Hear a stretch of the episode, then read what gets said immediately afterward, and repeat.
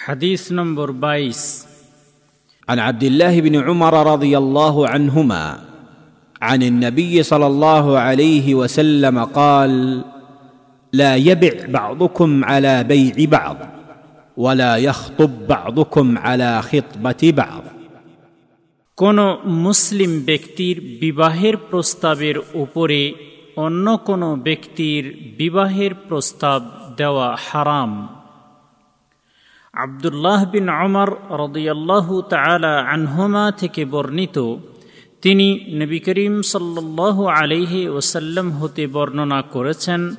নবী করিম সাল্লাহ আলিহি ওসাল্লাম বলেছেন, তোমাদের মধ্যে থেকে কোনো এক ব্যক্তি অন্য কোনো ব্যক্তির ক্রয় বিক্রয়ের উপর ক্রয় বিক্রয় করবে না এবং তোমাদের মধ্যে থেকে কোনো এক ব্যক্তি অন্য কোনো ব্যক্তির বিবাহের প্রস্তাবের উপরে অন্য কোনো ব্যক্তির বিবাহের প্রস্তাব দিবে না।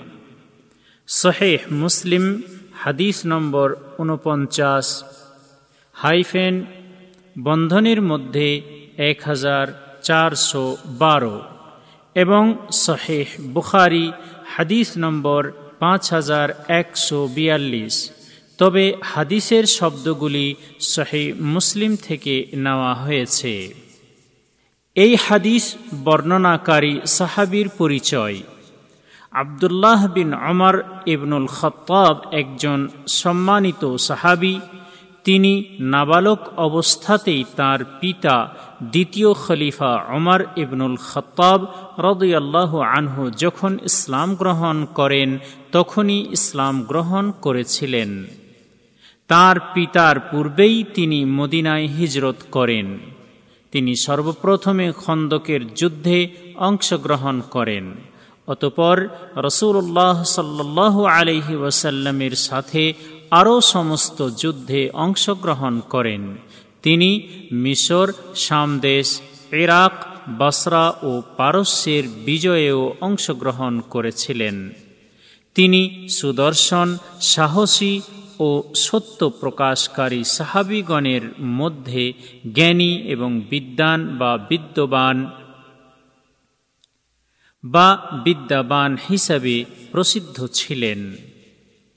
তার কাছ থেকে দু হাজার ছয়শো ত্রিশটি হাদিস বর্ণিত হয়েছে। তিনি এবাদত ও পরহেজগারিতাই ছিলেন অনুকরণীয় সাহাবি। তিনি সন তেহাত্তর হিজড়িতে ছিয়াশি বছর বয়সে মক্কায় মৃত্যুবরণ করেন। এই হাদিস হতে শিক্ষণীয় বিষয়। এই হাদিসটির দ্বারা প্রমাণিত হয় যে কোনো ব্যক্তির তথা মুসলিম ব্যক্তির ক্রয় বিক্রয়ের উপরে অন্য কোনো ব্যক্তির ক্রয় বিক্রয় করা হারাম।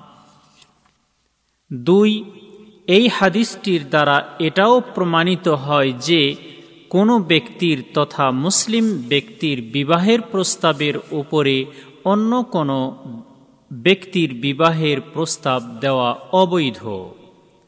তিন, প্রকৃত ইসলাম ধর্ম মানুষকে সচ্চরিত্র বা ভালো আচরণ এবং পরিষ্কার হৃদয়ের উপর অবস্থিত হওয়ার প্রতি উৎসাহ প্রদান করে। যেন মুসলিম সমাজের সকল সদস্যগণের মধ্যে থেকে পরস্পর শত্রুতা এবং ঝগড়া বিবাদের অবসান ঘটে যায়।